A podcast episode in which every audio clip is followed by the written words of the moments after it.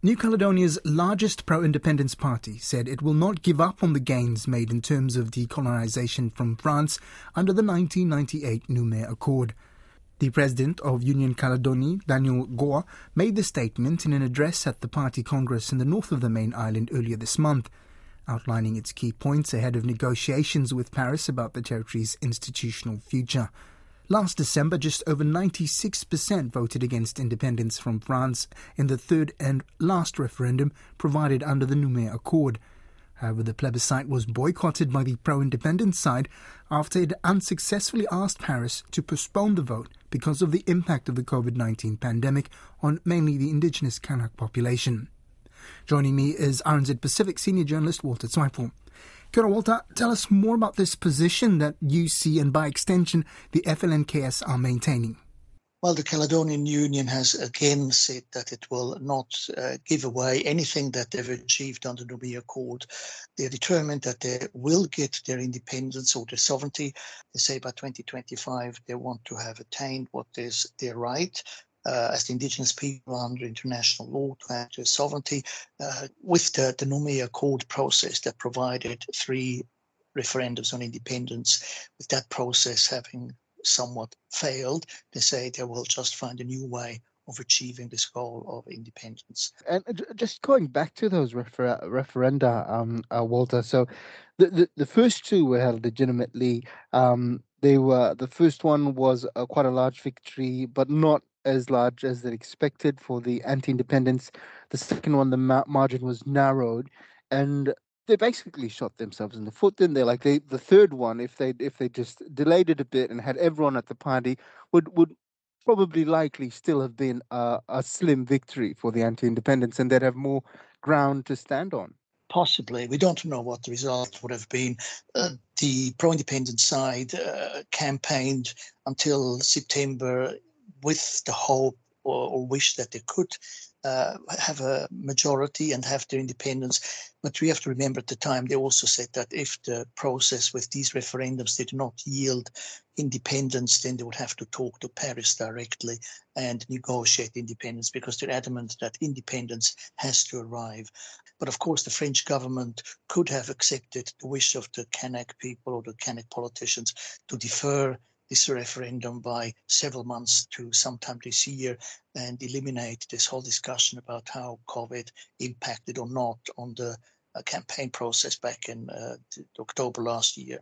Now the French are continuing. They're talking already about just almost uh, in in a vacuum, talking about continuing with uh, the new statute for New New Caledonia. How are those talks going? Oh, well, there is uh, the third referendum did take place. Uh, however, uh, most people boycotted it.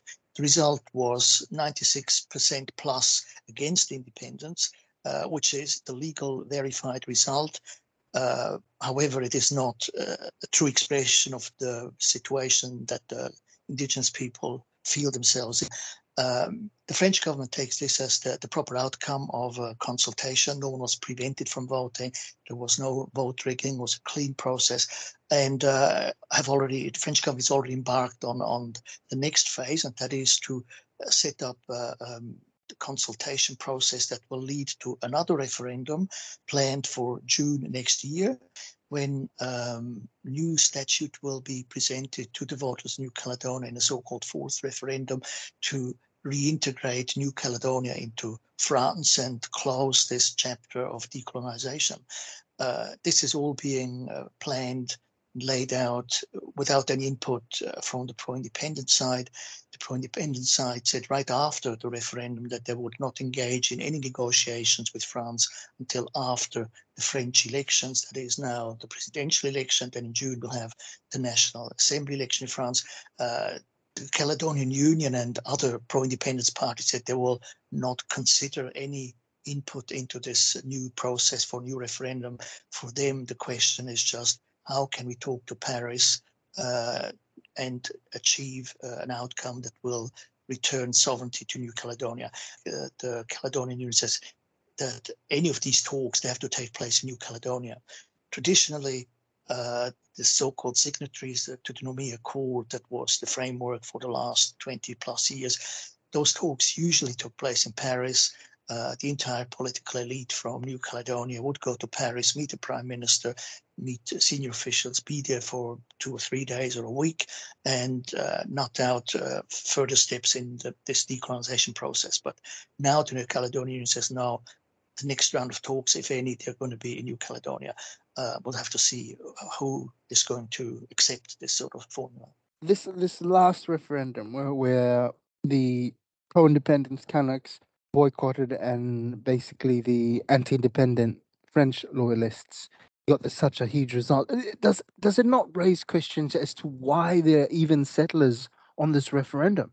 If this if this question is about whether Kanaks want independence, why are there even any French citizens or settlers on this electoral roll to start with?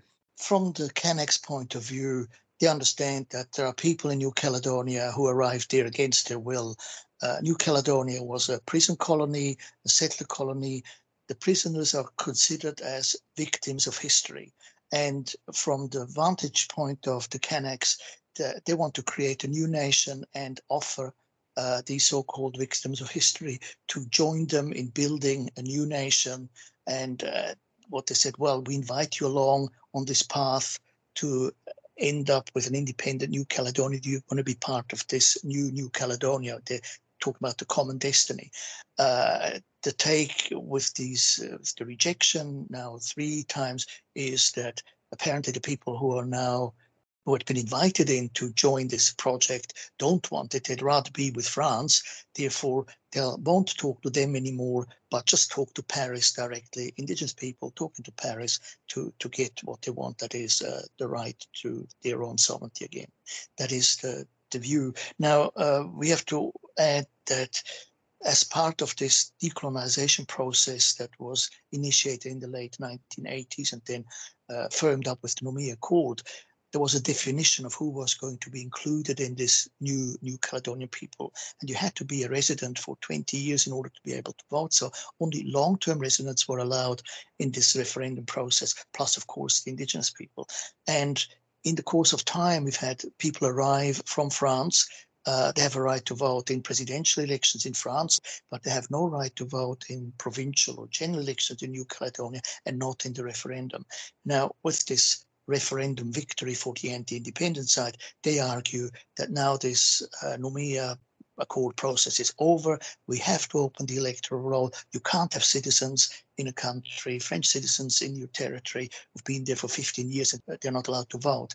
Therefore, this electoral roll that is restricted for the so-called New Caledonian people, New Caledonian citizenship, uh, has to be eliminated uh, the Kanaks say they will have no bar of it because that basically means that they have been reduced to a minority. And should there ever be any vote that is run along, you know, this line, indigenous, non-indigenous people, then of course they will always lose. They've always been a minority.